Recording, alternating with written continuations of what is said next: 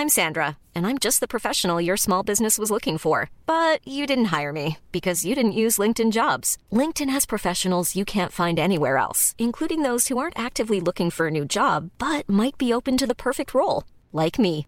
In a given month, over 70% of LinkedIn users don't visit other leading job sites. So if you're not looking on LinkedIn, you'll miss out on great candidates like Sandra. Start hiring professionals like a professional. Post your free job on linkedin.com/people today. Swear.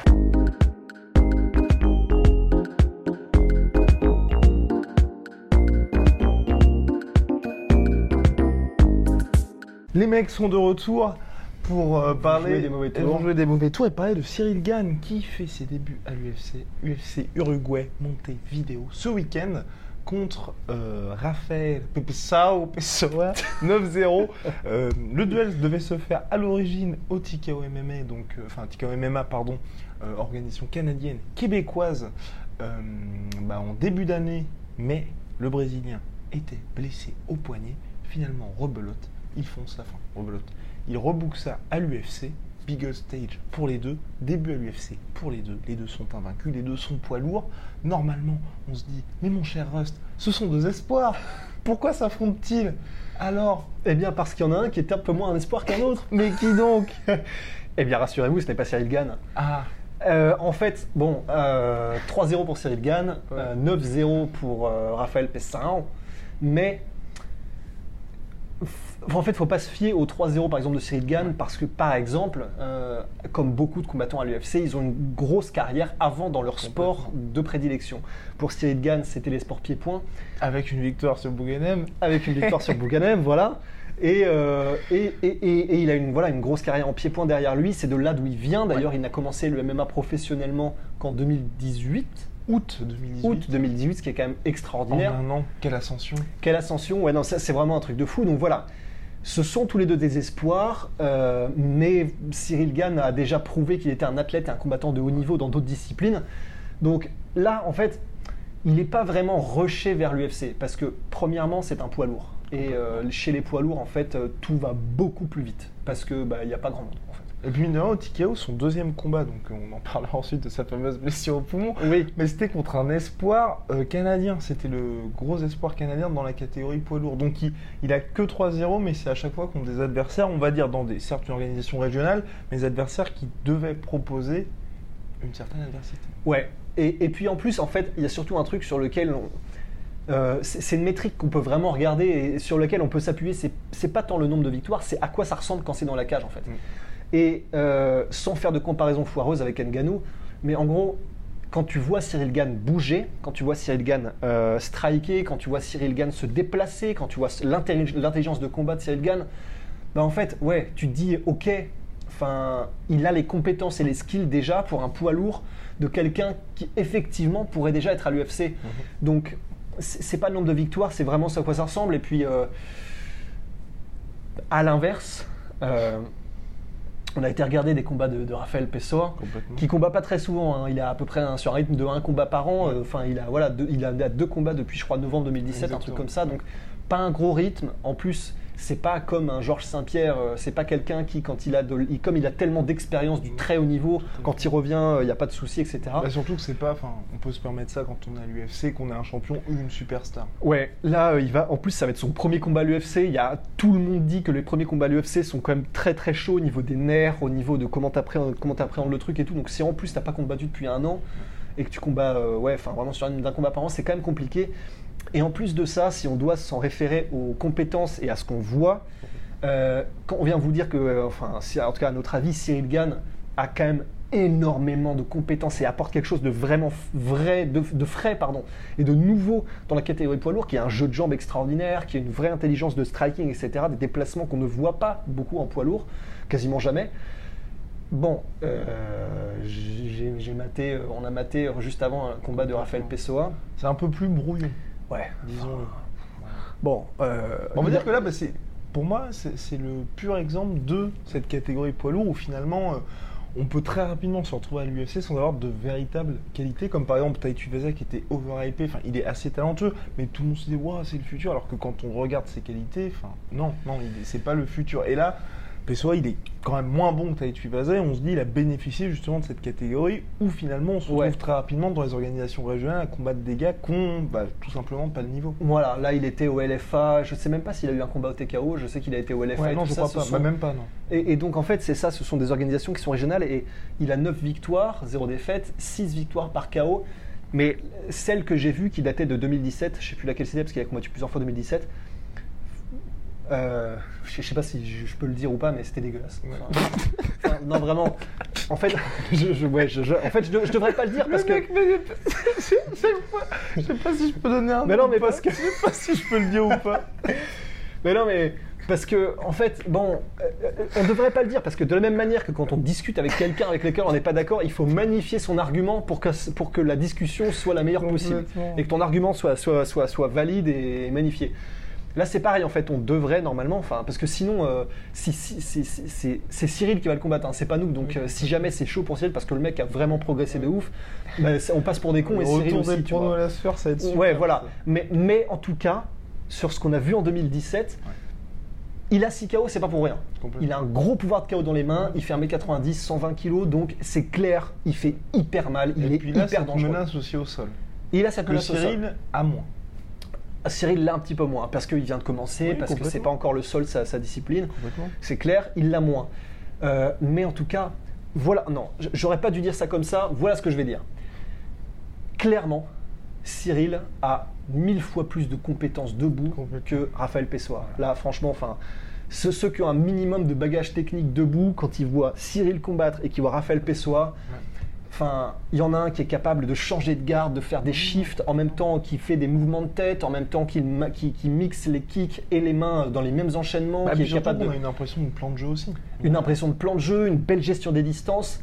De l'autre côté, Raphaël Pessoa, c'est un mec, quand il combat, il a des longs bras, il fait genre ça, comme ça, comme ça.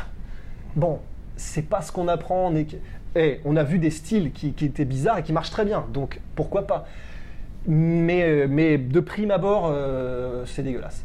Donc le truc, c'est que Cyril a beaucoup plus de skills, mais ça veut pas forcément dire grand chose parce que dans une catégorie poids lourd particulièrement, tu peux ne pas beaucoup, avoir beaucoup de skills. On pense à Derek Lewis Ouais, et pourtant éclater des mecs. Donc ça veut suffit rien dire.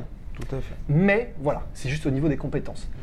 Euh, Mais sachant que le, le combat, on peut dire aussi, mine de rien, est meilleur au sol que Cyril Ouais, Gann. oui. Mais le combat devrait se dérouler essentiellement debout. Et c'est pour ça, je pense aussi que l'UFC a fait ce, ce match-up-là, puisque ça devrait normalement, si tout va bien, permettre à Cyril de l'emporter, de poursuivre sa série de victoires avec un adversaire là aussi invaincu. Et puis que tout, on va dire que tout s'enchaîne bien, que ça fasse une Ouais. bonne rentrée chez les grands, parce qu'en plus, Cyril est en main card, ce qui signifie quand même que l'organisation mise sur lui pour la suite. Ouais. Et, euh, et- et ce qui est rassurant aussi, euh, c'est que on a, on, a, on a parlé à Cyril il n'y a pas longtemps et euh, dans l'interview justement, enfin en gros, il nous parlait de la blessure qu'il avait eue euh, dans son deuxième combat, Ouais, je crois, euh, du coup où il s'était perforé le poumon, donc vraisemblablement avec un coup qui lui a brisé les côtes, on imagine, et donc perforé le poumon. Et pendant la vidéo, pendant le combat, donc ça s'est fait, je crois, à la fin du premier round, ou un truc comme ça. En fait, il continue le combat comme si de rien n'était. Et on ça- peut le distinguer à peine quand on sait, mais sinon, genre même pour l'adversaire. euh, Et ce qui est quand même fou, c'est que, bon, d'accord, c'est un combat, il y a l'adrénaline, etc. Mais perforation du poumon, donc vous et moi, là, euh, devant, devant et derrière la caméra, perforation du poumon, théoriquement, on est en PLS direct et on appelle l'hôpital et on commence à suer des, on commence grêlons, tu vois. Et attention, on ne veut pas de commentaires. Oh les gars, il y a Thiago Santos, il a combattu sur une jambe contre le GOAT, hein, donc fermez-la avec Gann. Bon, non, enfin, c'est, en fait, On parle d'être exceptionnel aussi. voilà, enfin, des, bon, c'est pas, pas n'importe qui ces gens-là. Si Thiago Santos se retrouve à combattre John Jones, c'est pas par hasard. euh, et, et ne répondez pas que oui, mais c'est parce qu'il y a personne. Non, c'est quand même extraordinaire. C'est ce qu'il quand même le faire. premier à l'avoir poussé en décision partagée. Attention, on voit tous les futurs commentaires. On vous voit, on vous voit, les gars. Mais même, voilà, en fait, ça révèle une mentalité de champion. Complètement. Et ça, c'était vraiment. C'est agréable à voir et ça fait plaisir parce que ça me fait beaucoup penser à Conor McGregor qui, ok, il a la grande gueule, sauf qu'il combattra quoi qu'il arrive. Main pétée, pied pété, genou pété contre Chad Mendes. S'il dit qu'il sera là, il sera là. Et la mentalité, elle est là. Il abandonne pas. Il est, il est, il est. Quoi qu'il arrive, en fait, c'est la vraie mentalité. La vraie mentalité de champion, c'est ça. C'est on va trouver un moyen de Non, gagner. Complètement. Le Trouver mec un a moyen. jamais lâché, alors que par exemple, euh, un certain champion lightweight, pour ne pas le nommer, lui a euh, plusieurs fois brillé par son absence lors de différents combats. Alors pourtant, je l'adore, hein, mais l'UFC 209, je l'ai là. Ouais.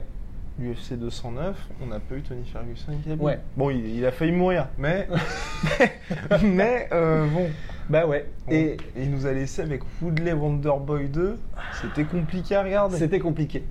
Mais bon, c'était compliqué, mais voilà. Enfin, Tout ça pour dire qu'il y a des mecs qui, peu importe ce qui se passe, comme Nate Diaz d'ailleurs aussi, qui ne, bah, Ouais. ne laisseront jamais leur place. et- et que, en fait, et là, et pareil, je, faut, faut qu'on mitige parce que euh, là, les commentaires, ça va être très vite. Ok, vous êtes en train de dire que euh, Habib, euh, en gros, euh, est faible mentalement et tout.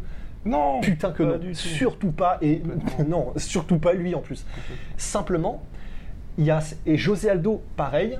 Il y a des gens qui, quand ils savent qu'ils sont blessés, Et même Georges Saint-Pierre. même Georges Saint-Pierre, mais, mais ce qui est normal, c'est c'est- putain, c'est normal de faire ça. C'est heureusement qu'ils font ça. Quand, quand ils sont blessés et qu'ils savent qu'ils sont vraiment même pas à 20%, ils disent ok, on annule le combat. Parce qu'il y a des, quand même des enjeux, donc ça oui, soit la c'est normal. ceinture, leur bilan. Exactement. Quand ils savent qu'ils sont pas en condition, ils annulent leur combat. Et José Aldo était très connu pour ça, Khabib est connu pour ça aussi. Et c'est normal. C'est pas du tout une critique, c'est normal de faire ça. Simplement, tout ce qu'on dit, c'est il y a des combattants qui, eux, c'est euh, mentalement, ils sont encore un cran au-dessus, mentalement. C'est-à-dire qu'ils n'ont pas le talent de combattants qu'ont les Khabib, les José Aldo, mais en revanche, mentalement, ils sont juste intuables. C'est c'est comme euh, dans le documentaire des Bérets Verts, tu vois, le mec qui dit euh, bon bah euh, le, le genou ça cassera, mais là-dedans ça cassera pas, tu vois. C'est pareil. Et, et, et tout ça pour revenir à Cyril Gann, c'est que visiblement il a cette mentalité en fait. Visiblement il a cette mentalité de quoi qu'il arrive, j'y vais et je vais trouver un moyen de gagner. Et, et- et voilà, bon, euh, pour, pour, euh, pour ne pas citer d'autres combattants, et cette fois-ci je ne vais pas les citer, mais il y a d'autres combattants en fait. Euh... Manu J'ai mes manoirs mais, mais bon, voilà, c'est parce que c'est un mec qui a tellement de facilité athlétique, Jimmy Manoa, que, bon, clairement, il pouvait déboîter des mecs euh, en s'entraînant à moitié. Tout à fait. Mais dans les documentaires, il y en a un que j'avais regardé et sur lequel j'étais tombé, où c'était euh, un de ses camps d'entraînement avant je sais plus quel combat. Et son coach était obligé vraiment de le pousser pour qu'il se bouge un peu le cul pour faire quelques exercices supplémentaires. C'était Jimmy qui était en mode euh, ouais, oh, la flemme, oh, t'es sûr? Bon, ah, bon, ok, allez, j'y vais. Bon.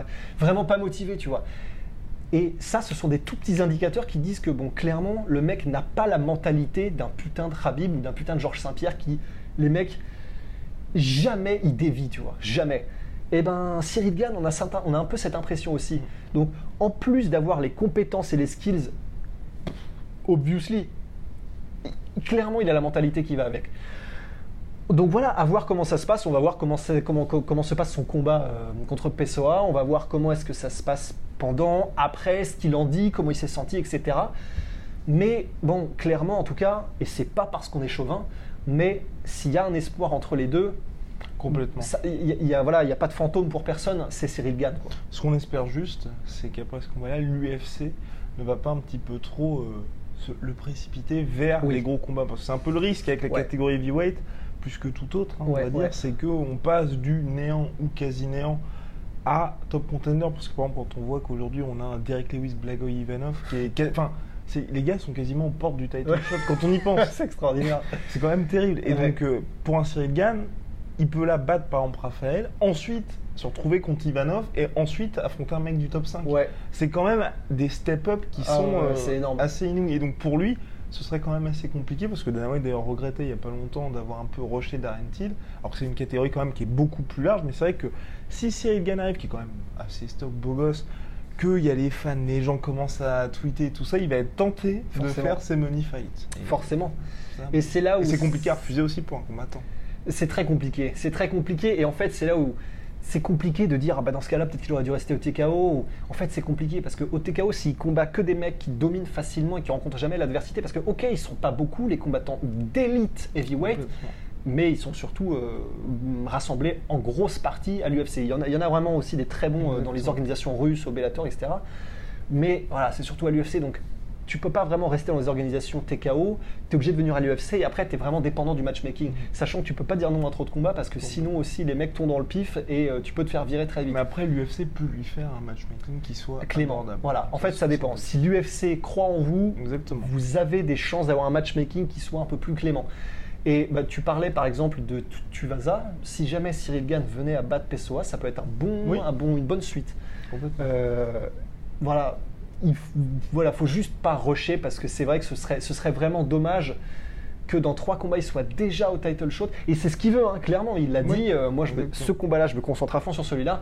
Mais clairement évidemment l'objectif c'est le titre. Et normal ça devrait l'être pour tous les combattants qui sont à l'UFC mais est-ce que par là il a voulu dire je suis prêt euh, au prochain combat je sais pas j'espère pas vraiment parce que faudrait qu'il se fasse les dents un petit peu Oui, d'abord.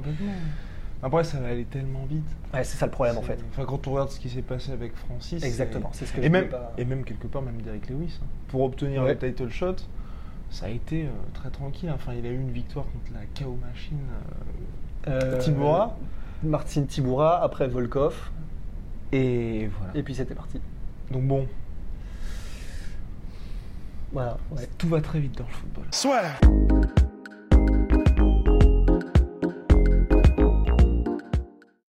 Et voilà, c'est la fin de votre épisode du podcast La Sœur. Si ça vous a plu, n'hésitez pas à nous mettre les 5 étoiles sur Apple Podcast ou sur Spotify. Vous pouvez aussi nous laisser un petit commentaire, ça nous aidera beaucoup. Et si vous voulez aller plus loin avec nous, vous tapez La Sueur sur toutes les plateformes ou sur les réseaux sociaux, vous nous trouverez. Et là, vous nous écoutez très certainement en audio. On est aussi en vidéo sur YouTube, mais également sur Snapchat. Là encore, vous tapez La Sueur et on sera là. Merci de votre fidélité et à très vite pour de nouvelles aventures.